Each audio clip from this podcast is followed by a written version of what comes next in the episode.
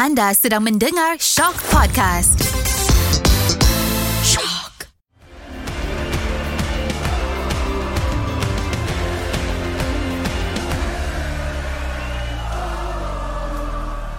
Assalamualaikum dan salam bola sepak Malaysia. I am back selepas minggu lepas job aku dicantas oleh Karam. uh, jadi minggu ni aku kembali sudah selamat pulang di Malaysia, sudah ber, berparti di Vietnam. So now kita kembali ke Ultra Squatchy episod 12. Uh, walaupun minggu lepas dia cantas job aku tapi aku tak boleh lah bercakap seorang-seorang. Jadi macam biasa kita kena ada juga the greatness Karam. Ya yes, saya Zam macam uh, Ho Chi Minh okay? Oh, Ho Chi Minh eh. Menarik lah. Menarik. Boleh boleh boleh repeat. Walaupun betul-betul bola sepak boleh repeat lah. Uh, menarik. Aku aku suka dia punya. Tapi itulah kalau nak bercakap pasal away days pergi Vietnam ni aku rasa kena ada episod khas lah. Tak boleh lah nak cerita oh, dalam nak juga episod khas. Ini episod khas tu kira inilah untuk untuk untuk fans-fans semua. Atau kau lah kau nak belajar season depan kan Negeri Sembilan nak main Asia kau oh. kena belajar lah nak pergi away days okay, ni. okay okay, okay. Ha, so itu bukan episod khas lah. Jadi kita kita kembali ke bumi Malaysia ni. Kita sambung balik Liga Malaysia ni. Jadi apa yang aku dah miss uh, minggu lepas banyak lah aku miss sebab aku dekat Vietnam kan. Tapi hmm. minggu ni disebabkan komitmen KL City Kedah dan juga uh, JDT di Champions League nanti pada minggu ni hanya ada tiga perlawanan yang berlangsung pada hujung minggu hari tu. Hmm. Uh, sebab sebagai tanda terima kasih kepada Karam yang buat job aku minggu lepas, aku mulakan dengan PJ City dan juga Negeri Sembilan. Okey, kau yang berada di stadium PJ tu, kau cerita sikit perjalanan game tu. Okey, perjalanan game aku rasa Negeri Sembilan totally dominate lah uh, perlawanan tu. Dan aku rasa ni perlawanan kedua untuk musim ni yang Negeri Sembilan betul-betul menang. Maksud aku menang tu penyokong tak payah nak squeaky bum time sampai hujung perlawanan lah untuk oh leganya final whistle dah tiup menang. Ah, tak, tak payah. So by minit ke 60 ke minit ke 70 tu aku rasa satu stadium dah sepakat yang yang Negeri Sembilan akan dapat tiga mata penuh. Dan aku tak silap aku minit ke 55 tu aku dah main handphone. Betul tenang kau ya. Ha, aku memang terlalu tenang uh, pujian aku nak beri kepada Gustavo Almeida uh, jaringkan dua gol lagi on fire aku rasa dia sekarang joint top scorer untuk Negeri Sembilan bersama Harold Gulon Gustavo ni bukan yang itu kau keji ke? maki Masa tu aku tengok dua tiga perlawanan pertama dia macam tak pernah main bola. Masa tu lah aku maki. Tapi dia dah prove me wrong lah. Ha, kau kena ingat Zam, greatness ni dia kadang-kadang dia salah juga. Biasalah kadang awal ambil masa dia ha, nak ambil masa. Ada nak ada betul nak sesuaikan dengan team. Sekarang dia dah dapat lah. First yeah. goal tu tak silap aku gol belanja kan? First goal goal belanja uh, Nagor Gani defend uh, captain PJ City back pass tak sampai and then Gustavo terus ambil kesempatan lah Gilicik keep eh tak payah Gilicik pun dia terus one uh, first timer and goal. Uh, second goal tu lebih kurang sama tapi kali ni okay ni seorang lagi pemain yang aku selalu kecam Azam eh. Pemain Negeri Sembilan yang aku selalu kecam. Nama dia Omid Nazari. Ah, sepanjang okay. musim aku tak rasa dia bagi bagi sumbangan yang optimum kepada pasukan. Kalau di atas padang tu kalau kau ganti dengan aku pun pada pendapat aku kau tak boleh beza. Sama je oh. so Uh, tapi true ball dia assist dia untuk gol Gustavo tu memang manis lah. Tu aku rasa macam world class sikit and aku nampak cara Omid celebrate. Aku gembira untuk dia cuma come on Omid. Eh, bukannya dalam 90 minit tu hanya satu pass yang kau kena buat. So dalam 90 minit tu kena all the time lah kau kau perform. Ha, tu pendapat aku lah. Agak bagus lah bila Gustavo ni dah start score banyak. Sebab aku perasan macam Negeri Sembilan di awal season sampailah uh, sebenarnya agak sekarang macam banyak defender yang skor kan. Harold Gulon Betul. top scorer Negeri Sembilan. Tapi bila yes. striker dah mula gol sebab before this uh, Negeri Sembilan banyak menang yang macam agak tipis juga. Hmm. Sebab memang dia nak harapkan Gulon skor je apa semua susah lah bila striker tak berfungsi. But now bila striker dah berfungsi especially di second half season ni sebenarnya satu benda yang baik lah untuk Negeri Sembilan dan aku rasa kau akan gembira. Uh, aku sangat gembira sebab uh, uh, dalam kalangan penyokong Negeri Sembilan ni dia ada stigma dia Zam. Stigma dia ialah second half of the season Negeri Sembilan mesti prestasi merudum. So setakat ni dah li, lima perlawanan pusingan kedua ni aku rasa uh, prestasi makin naik dah empat kemenangan berturut-turut. Dan satu lagi yang aku nak tambah untuk pasukan Negeri Sembilan yang power musim ni masih belum kalah di tempat lawan. Uh, Oh itu sangat ajaib. Itu aku jealous sikit lah Sebab tim aku KL dia agak susah nak menang di tempat lawan. Hmm, Ah, tapi bila Negeri Sembilan sebagai tim yang baru naik dari Liga Premier boleh buat prestasi yang begini sangat mengagumkan sebab nampak uh, fearless lah bila boleh pergi tempat lawan. Kita nak tunggu bila Negeri Sembilan pergi ke Stadium Sultan Ibrahim je nak tengok macam ni. uh, aku harap aku akan berada di, di sana nanti dan aku menjangkakan Negeri Sembilan akan parking bus dah terus depan tu. Kos- Kosong-kosong pun tak apa lah. Uh, dengan kemenangan ni sebenarnya boleh nampak lah yang Negeri Sembilan ada chance untuk ke Asia season depan kecuali kalau Terengganu berjaya menumbangkan JDT di Piala FA nanti. Hmm. uh, ataupun tiba-tiba ada tim. Tak nampak lah. Aku rasa macam tak nampak ada tim yang boleh kejar. Sebab top 3 sekarang ni okay top top 1 tu dah susah nak kejar lah. Tapi Betul, nombor dah jauh 2 3 sangat, Sabah dengan Negeri Sembilan ni sebenarnya agak jauh juga dengan yang 4 ke bawah jadi Hmm. kalau Negeri Sembilan boleh maintainkan prestasi yang baik ni Yalah sebab kalau tengok Negeri Sembilan home form pun tak adalah teruk. Tak teruk cuma Ha, home form tak teruk. cuma away pun tak dua away tak teruk confirm tu itulah dua kekalahan tu dua-dua di laman sendiri tu yang sedikit ralat ah tapi bila fikir balik lawan kalah kepada JDT dengan Sabah aku rasa wajar lah wajar lah kalah kepada kedua-dua pasukan ni ha. Betul. So macam nampaklah yang prestasi Negeri Sembilan ni sebenarnya masih ada boleh improve lagi dan sekarang nampaklah improve bila Gustavo pun dah start score. Bagus untuk Negeri Sembilan. Jadi kita ke perlawanan seterusnya. Baik. Terengganu menentang Sarawak United. Terengganu menang 1-0. hmm Okay, game ni game ni aku tengok walaupun okay. Aku macam tukar-tukar banyak game juga kan sebab Hmm. hmm. walaupun ada dua game tapi aku tukar-tukar juga lah. Kadang-kadang tengok juga PJ Negeri Sembilan. Tapi Terengganu hmm. Sarawak United nampak lah yang Terengganu sebenarnya mendominasi. mhm Totally lah mendominasi sebab Sarawak pun macam uh, defensif jugalah. Dan Terengganu apa yang aku boleh puji adalah dia orang tak give up. Dia orang Yeah. yeah. push push push push push dan macam orang kata kalau kau tak cuba kau takkan dapat hasil. Yeah Uh, walaupun macam diorang dah sampai mungkin dah agak terdesak tapi awal-awal pun sebab diorang simpan Mickey dulu. hmm And then bila Mickey masuk, slowly diorang push lagi, push lagi, push lagi. Hasil dia dapatlah bila Kepasharman score. Ya, yeah, betul. Uh, kemenangan yang aku rasa diperlukan oleh Terengganu, uh, memang dia orang layak ke semifinal Piala FA tapi berdasarkan prestasi liga, dia orang dah empat perlawanan tanpa menang. So dia orang kalah dengan Sabah, kemudian kalah dengan Negeri Sembilan, seri kosong-kosong dengan PJ City, kalah kepada JDT. So ini kemenangan yang yang amat diperlukan. Uh, aku berpeluang dengar PC press conference uh, coach Nafuzi Zain selepas perlawanan macam kau cakap tadi diorang simpan Faisal Halim kan sebenarnya diorang tak simpan diorang uh, Faisal Halim tak ada match fitness yang yang secukupnya. Hmm. Faisal Halim, Manuel Ott, dua-dua tu tak ada ma- match fitness yang secukupnya. Tapi coach Nafuzi cakap mereka terpaksa diturunkan.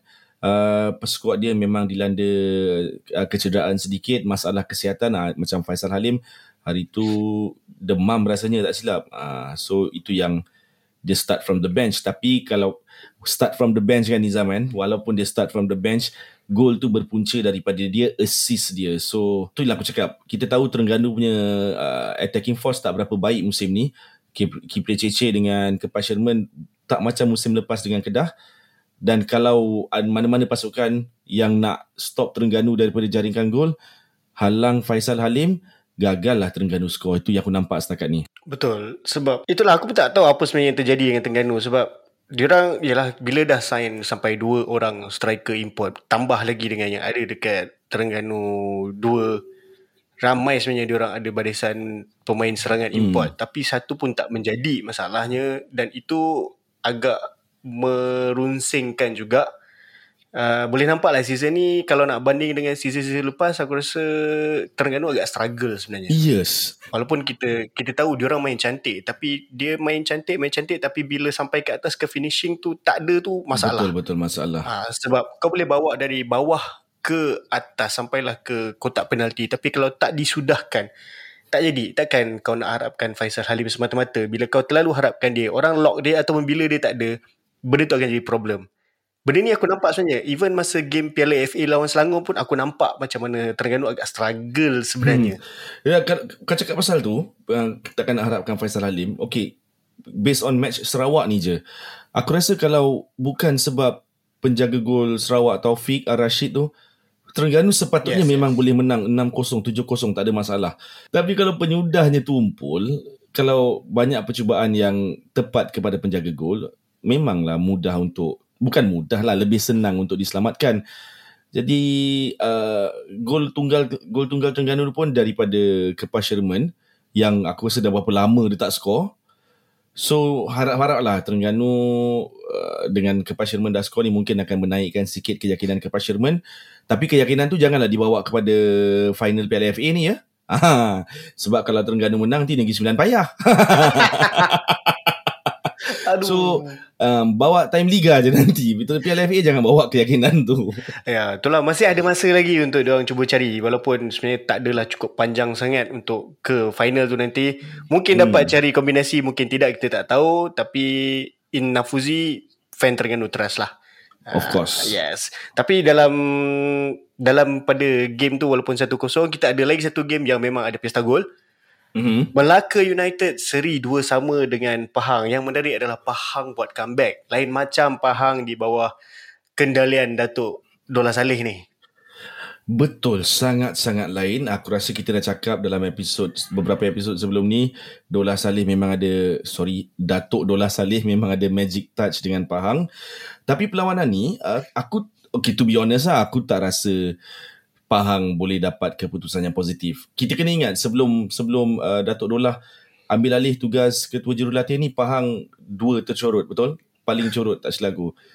Tapi di, lepas dia ambil sekarang Pahang nombor lima Zam. Yes. Ah dengan empat ke tiga kemenangan berturut-turut. So se- se- sebelum Melaka United lah. Jadi satu satu satu perkembangan yang positif untuk Pahang dan yang buat aku cakap Pahang susah nak dapat result lawan Melaka ni, dia orang ketinggalan 2-0. Ketinggalan 2-0 lawan Ya. Melaka yang ada barisan import yang meletup-letup. Ah, even Betul. game ni pun Ifedayo dengan Adriano skor. Adriano punya gol cukup lawa weh. Memang Eh, lawa. lawa. Aku rasa season Lawa. ni banyak juga gol lawa. Bukan setakat terhasil daripada Adriano tapi terhasil daripada Melaka United sendiri. Memang Hmm. barisan pemain import Melaka United ni kombinasi dia tu cukup menarik lah. Aku cukup Menarik. suka. Ha, memang bahaya. Kalau lawan Melaka United, aku sangat berharap kalau Melaka ada masalah yang membuatkan tak boleh semua pemain import turun. Kalau boleh aku takut. Oh. Oh, seram oh. Macam kau punya permintaan kau ni. Itulah. Nasib baik hari tu lawan uh, KL uh, home tu tak silap aku Sony Norde je main. kalau ada sekali Fedayo dengan Adriano, aku seram. Okay, ah, ni kau dah sebut Ifedayo. Okay, Melaka mungkin aku rasa ada sedikit luck, luck dia orang nak dia orang lebih bernasib baik lah kot. Sebab aku, aku dah tengok banyak kali replay untuk gol Ifedayo tu. Ah, yes. Dan hati aku kuat mengatakan dia dalam kedudukan offside. Sebenarnya kalau tengok pada crossing tu, yes. Aku Ah. rasa Syazwan Azdik sedikit ke belakang. Ya. Dan memang Ifedayo sebenarnya ada dalam posisi yang ke depan sikit. Tapi itulah, Ah. kita Liga Malaysia ni belum ada VAR. Jadi, Um, payah sikit kat situ. Kita hanya boleh lepas game kita lukis line sendiri. Ha. tapi kalau ada VAR pun aku tengok EPL tu banyak je keputusan salah. je. tak, ada, tak ada ni pun. Ha.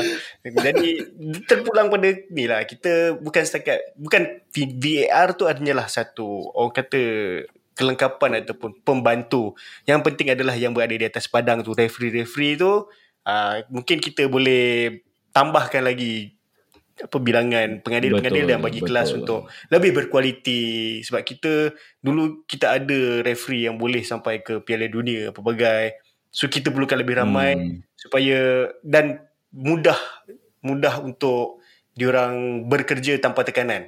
Ha, sebab Betul. kadang-kadang jadi referee sebenarnya stres, stres sebenarnya dengan player Stres. jerit sana sini, fan maki lagi. Ha, jadi kita perlukan Hmm. Lebih banyak kelas-kelas yang mungkin untuk melahirkan lebih ramai referee yang berkualiti, yang lebih tegas. Ha, sebab aku ingat uh, game AFC Cup KL hari tu, aku tengok referee, aku memang nak marah tapi aku rasa dia cukup tegas. Dia tak bagi Oh. langsung eh. Macam few aku marah. Aku, aku marah. Aku bagi fan KL marah lah masa tu. Ha. Bila player terduduk terbaring macam cakap, panggil lah medik masuk. Tapi dia tak Oh, dia tak panggil. Dia tak Ah. panggil. Dia rasa this is not an injury, you are faking it. Kau kalau kau nak kau keluar. Oh, Dan bagus baru lah. Ah. baru medik pergi kat kau. Aku takkan panggil medik masuk dalam. Kalau kau dah sakit sangat aku panggil stretcher. Tegas lah. Hmm. Satu benda yang aku rasa kalau ref Malaysia buat menarik jugalah. Harap-harap boleh lah. Harap-harap Yes. boleh. Ah. Jadi itu sahaja tiga game sahaja ya minggu ni punya uh, minggu lepas lah weekend lepas punya. Tapi sebenarnya dalam game Melaka menentang Pahang ni selain daripada keputusan seri ni sebenarnya ada satu benda yang aku bukan nak kata menarik tau tapi lebih kepada satu benda yang tengah menjadi perbualan ramai juga terutamanya di social media. Benda ni sebenarnya bagi aku tak berapa nak enak Hmm. tapi ada dan aku rasa lately ni macam dia extra sikit dia punya hype. Hmm. Sebenarnya kalau kita tengok ada seorang wartawan SO Arena Zul Hmm. ada post satu video di mana berlakunya pergaduhan di dalam stadium masa tu. Hmm, hmm, hmm, hmm. Okay, aku faham benda pasal setiap orang ada cara menyokong dan bagi diorang mungkin itu cara diorang menyokong pasukan diorang. Tapi personally aku sebenarnya tak berapa nak minat lah. Hmm. Jadi macam kau pula, adakah kau setuju menyokong dengan cara begitu? Sangat-sangat tidak bersetuju sebab pada aku keganasan ni violence is not the answer lah. Ni akulah rasa tapi uh, untuk golongan-golongan yang kita sebutkan ni aku rasa kebanyakan rata-rata diorang lah nampak macam masih muda berada pada mungkin belasan tahun dan paling paling tua pun mungkin 24 25 tahun lah tu yang aku nampak. Jadi mungkin darah muda, darah mereka masih muda, masih panas, masih mudah menggelegak. Uh, tapi aku rasa darah panas tu sebab cara berpakaian tu kau pakai macam tu memanglah panas. Cuba kau pakai relax-relax sikit pergi stadium. Uh, Cerita kan? Ah, contohlah. ni aku buat andaian je, aku tak tahu. Sebab sebelum ni aku uh, budaya ni pen, dah pernah ada juga dulu. Ah, kan? Kalau kau perasan dalam 6 7 tahun lepas pun Betul. ada. So, Betul. 6 7 tahun lepas aku masih sedikit muda dan aku ada kenalan-kenalan yang terlibat dengan kumpulan macam ni. Dan aku tanya, aku tanya kepada dia orang apa yang apa yang apa climax dia, apa steamnya buat benda-benda macam ni. So dia cakap ini ini kita punya ground, kita kena defend. Dia cakap, okay aku faham kalau kau defend tapi kalau kau yang memulakan persengketaan ke, memulakan provokasi ke, tak itu bukanlah mempertahankan home ground atau apa kan. So kau memang saja nak buat onar lah. Uh, dia gagal memberi jawapan kepada aku dan tak berapa lama lepas tu aku rasa dia dah tak terlibat. So aku harap benda ni golongan ni tak tidak lama lah. Uh, aku harapkan benda satu dia orang tidak lama dan kumpulannya tidak membesar dan fasa yang diorang alami ni semoga cepat berlalu. Uh, Fasa darah muda, darah menggelegak ni. Itu je lah yang aku Betul. harapkan lah. Aku faham setiap orang ada cara menyokong. Ada orang cara dia itulah chance 10 minit, 90 minit. Yeah. Ada orang yang mungkin turun ke stadium maki player lawan, Hmm. maki referee. Ah. Ada yang turun cara dia support adalah dengan bawa family untuk sokong sekali. Hmm. Ada yang tolong beli merchandise pasukan, ada yang tolong bersuara di social media. Banyak lah dan ini mungkin ini adalah salah satu benda ni bukan kat Malaysia je. Aku rasa kat uh, negara-negara lain pun ada juga budaya begini. Hmm. Cuma macam personally lah aku memang tak bukan nak kata tak gemar tapi lebih kepada macam aku rasa tak berbaloi tak berbaloi Yeah. untuk untuk kau uh, kehilangan nyawa atau career kerana pasukan bola sepak. Betul. Uh, Ya aku tahu kita sayangkan tim bola kita, kita sayangkan kelab kita. But sayang kita tu bukan tidaklah bermaksud yang tak berbaloi lah untuk kau hilang nyawa atau buat orang hilang nyawa hanya kerana sayang pada bola sepak. There's more to life than football. Aku tahu benda ni memang agak sensitif sebab aku tahu mesti akan ada juga yang rasa macam alah dia orang ni penakut. Lepas tu lah tak suka gaduh-gaduh ni. saya bukan penakut, saya cuma kena pergi kerja je esok tu. Ah yes, satu itu dan kita orang datang memang nak datang nak tengok bola, nak sokong tim kita orang. Malah ambil peduli dengan tak standard lah kau setakat kau gaduh mulut dengan fan Ya, lawan tu lah, tu biasalah. betul. biar biar koyak di hati jangan koyak sampai kat badan kau. Ha Betul. itu je. Prinsip aku macam tu je. Asal dalam stadium begitulah. 90 minit kita nak maki-maki penyokong lawan nak maki-maki fan uh, pemain lawan. 90 minit je lah Hmm. ataupun kalau campur extra time dengan penalty je lepas tu kita sama-sama Malaysia boleh sepak. Sudahnya nanti semua turun Bukit Jalil Suku Harimau Malaya juga. Itulah kita dah bercakap benda yang panas-panas ni. eh, Kita kembalilah pula sebab in the end kita nak kembali juga ke Liga Malaysia. Ya. Dan kita ada game pada hari Rabu, hari Rabu dan hari Khamis. Ya. That is why kenapa agak awal sebenarnya Ultra Squatchy keluar pada minggu ni. So, kita pergi dulu ke perlawanan Rabu dan Khamis ni. Kita takkan in detail sangat lah. Kita cuma akan bagi tahu supaya untuk korang turun juga game-game ni. First pada hari Rabu kita ada game Sarawak United menentang PJ City. Mhm. Dua tim ni uh, prestasi kurang memberansangkan sikit jadi susah juga nak predict siapa menang. Kau rasa siapa Sarawak Aku United tak aku tak kisah siapa menang, aku cuma nak harapkan kenduri gol. Uh, sebab kedua-dua pasukan macam kau cakap tadi prestasi tak baik dan aku rasa ini peluang kedua-dua pasukan juga untuk untuk cat peluang dia orang untuk raih kemenangan setelah sekian lama. So harapnya dua-dua tim all out untuk attack, tak payah defend sangat supaya perlawanan ni menarik lah. Next game kita ada hari Rabu juga. Hari Rabu sebenarnya ada tiga game. Uh, yang kedua adalah Kedah bertemu Sabah. Okey, ni pun sedap juga game ni sebenarnya.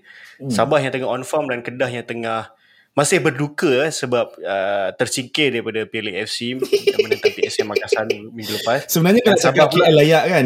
Kau nak cakap KL layak ke final kan? Kau bukan nak cakap Ah, tak kata City dia orang tengah sedih. Oh, okay. okay. cakap dia orang sedih. Sebab lawan aku expect Kedah ni ke final sebenarnya. Okay, okay, okay. Uh, dia orang akan berdepan dengan pasukan yang tengah nak rebut slot ke Asia pula. Uh, itu Sabah yang tengah betul-betul meletup-letup dengan Dato' Ong Kim Swee ni. Okay, yang ni apa prediction kau? Hu, uh, Sabah menang mudah. Aku rasa ni Sabah menang mudah. Uh, aku tak rasa Kedah berada dalam dalam prestasi yang terbaik, dalam situasi yang terbaik. Beberapa cakap-cakap yang mengatakan ada sedikit lah pergolakan sedikit lah aku tak tahu lah seserius mana pergolakan tu jadi ada benda yang tak kena dalam pasukan Kedah uh, coach Aidil pun aku tak rasa dia ada pemain yang cukup yang berkualiti untuk melaksanakan perancangan atau taktikal dia Uh, tak tahulah tapi kalau Kedah berjaya pull an upset terima kasih Kedah jangan jangan lupa bini Ceong Kedah ah. Oh boy, sekejap Kedah, sekejap JDT, sekejap Sarawak. Semualah kau sokong. Kau, kau lah peminat sebenar. Bola sepak Malaysia. Ha. Lepas tu, okay.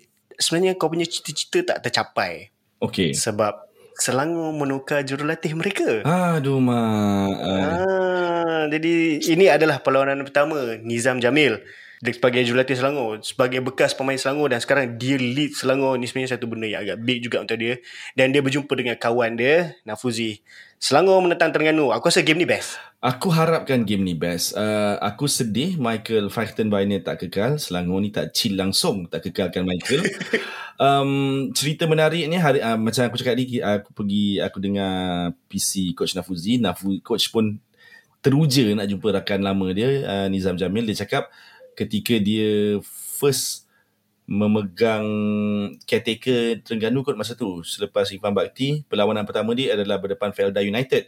Dan ketika Yes. itu Nizam Jamil lah yang mengendalikan Felda United. So ini uh, Nizam Jamil sekali lagi akan buat debut untuk mengendalikan Selangor.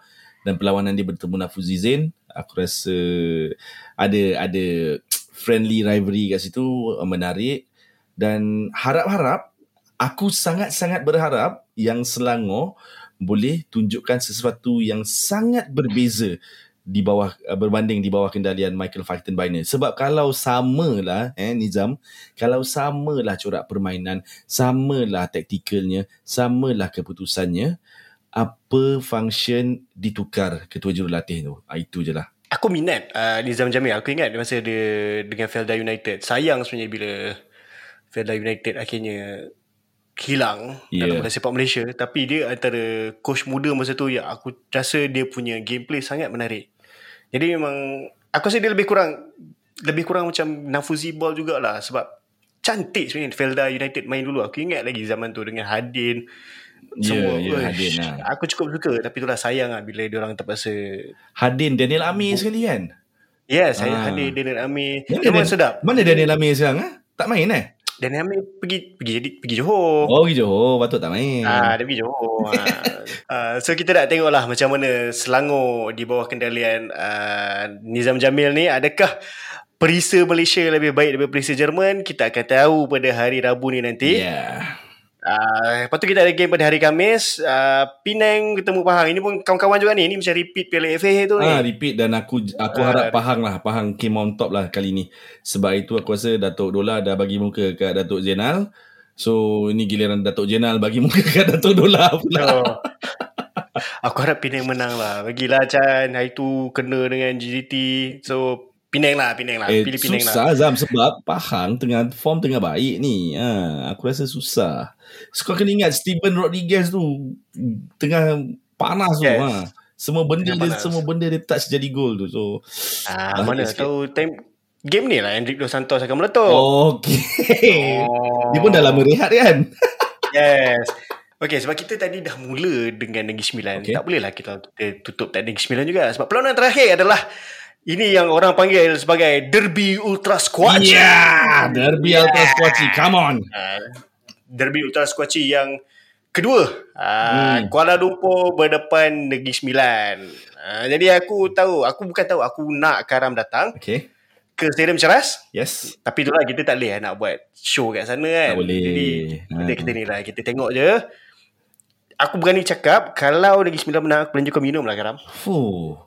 Ais yang mahal tu. Yes TS KL lah TS dari KL Mahal sikit Uh, okay lah. Uh, Tapi itulah sebenarnya aku uh, cemas jugalah berdepan Negeri Sembilan sebab Negeri Sembilan kalau dia boleh kalahkan KL ni dia akan dipanggil penakluk Lembah Kelang sebab dah kalahkan Selangor dekat tempat dia dah kalahkan PJ City dekat PJ juga hmm. stadium yang sama dan sebenarnya hari tu Negeri Sembilan pre-season main Piala Menteri Wilayah menang lawan KL. Uh, cuma harapnya dengan aura AFC final KL hari tu dapat semangat ekstra sikit dan bolehlah membuat kejutan. Tapi kalau kalah aku senang je aku cakap je lah ini practice match untuk AFC final minggu depan. Hampir Ah, dah siap pula. alasan. Aku dah siap alasan. Kita kena siap alasan. Bawa tak payah gaduh. Uh, Sebab aku tengok pun style Negeri Sembilan ni dengan ada player macam Harold Gulon, ada Gustavo yang sizing besar. Sebenarnya dah lebih kurang PSM Makassar dah. Oh, bukan main kau Lampung Negeri Sembilan je. Ah, dia sama je macam hari tu kalah dengan JDT aku cakap ini nak lawan tim Vietnam sama lah main possession football. Okay Zam, ni aku jujur, aku jujur dengan kau eh. Aku tak rasa Negeri Sembilan boleh menang perlawanan ni. Ni aku jujur sebab uh, hari tu Nasrullah ada alami kecederaan hamstring. Kemudian Harold Gulon nampaknya nampak gaya lah macam dia carry injury juga dekat peha dia dan dia aku tak rasa dia dah 100% fit. Uh, Saiful Rizwan selamat, DM penting Negeri Sembilan pun uh, uh, tak sihat hari tu. So aku tak sure match fitness dia macam mana. So kalau berdasarkan itu je dan katalah KL dapat skuad penuh, tugas sukar lah untuk Negeri Sembilan nak, nak raih tiga mata di ceras ni. Uh, dan kalau tak raih tiga mata, aku memang harapkan draw. Jangan kalah je supaya masih boleh mengekalkan jarak yang selesa dengan pasukan tangga keempat iaitu Terengganu. Dan aku memang jangkakan yang Coach K. Devon akan bermain ultra defensif apabila berdepan KL ni. Ya, KL macam kau cakap dah, dah layak ke final zone ASEAN Piala AFC. Bukan bukan calang-calang pencapaian tu. Uh, dan aku yakin KL pasti nak nak jaga momentum momentum kemenangan mereka sebelum berdepan dengan PASM Makassar tu lah nanti. Hmm, tapi itulah still walaupun ramai yang injet kau kata Negeri Sembilan tetap ada Shonaldo. uh, itu yang kena jaga-jaga tu. Ah, KL jaga-jaga. Kena jaga-jaga Shonaldo tu. Oh, bahaya tu. Uh, Okay, last kali, last kali perlawanan istimewa yang akan berlangsung adalah wakil Malaysia di Liga Juara-Juara Asia JDT akan berdepan kelab Jepun Urawa Reds pada hari Jumaat. Okay, ini bukan perkara kecil ya Mm-mm. sebab besar Liga Juara-Juara dan ada tim Malaysia main. Round of Kau 16 rasa- kali pertama lah Yes. tu. Ha. Kau rasa macam mana peluang JDT untuk beat Urawa Reds ni? Peluang untuk beat aku rasa memang aku tak nak cakap tipis nanti kawan-kawan yang JDT terasa hati pula. Tapi to be honest aku memang rasa sangat sukar lah sebab walaupun Urawa, Urawa Reds bukan antara pendahulu saingan J-League uh, dia orang berada di tangga ketujuh tapi berdasarkan kualiti J-League dengan Liga Super ni kita kena akui ni zaman ni ni fakta yang sebenar-benarnya yes. memang pahit untuk ditelan. Kualiti J-League memang jauh berbeza dengan kualiti Liga Super. Cuma aku rasa kalau JDT pemain-pemain JDT yakin dengan kemampuan mereka seperti mana yang ditunjukkan pada peringkat kumpulan ada harapan untuk menang tipis ataupun mengheret perlawanan sehingga ke sepakan penalti. Dan kalau berjaya diheret perlawanan ke sehingga ke sepakan penalti ataupun masa tambahan peluang JDT untuk mara lebih jauh tu aku rasa lebih cerah kalau berbanding dengan beraksi 90 minit. Tapi walaupun aku dah cakap macam tu JDT ni tak ada yang impossible. Itu yang kita kena ingat. Sepanjang musim ni aku rasa dah 4 5 gol diorang jaringkan pada waktu kecederaan dying minutes untuk menang game Uh, berbalik kepada yang tak ada yang impossible dia orang menukar jurulatih di pertengahan musim. So dengan jurulatih baru ni Hector ni uh, mungkin dia ada something to prove kepada pasukan JDT kepada management JDT yang untuk kekalkan dia dengan lebih lama. So aku jujurnya aku nak JDT menang. Tapi by logic sangat-sangat sukar. Kalau kita ikutkan logik KL pun sepatutnya kalah dengan tim Vietnam betul. itu. Betul jadi macam kau katalah, tak ada benda yang mustahil. Bola sepak ni bulat. Apa saja boleh berlaku dan mungkin JDT ada tactical tersendiri untuk cuba. Yalah sebab kita tahu tim-tim Jepun ni lain macam. Sama je lah macam kalau Vietnam. Kita tahu favourite adalah Viettel FC. Hmm. Dan ini confirm tekanan lebih kepada Urawa Red sebab orang tim dari negara macam Jepun. Betul. Klub-klub yang memang selalu dominate dekat Liga Juara-Juara Asia berdepan pasukan dari Malaysia yang cuba untuk memecah masuk memecahkan dominasi negara-negara Asia Timur, Asia Barat ni. Hmm.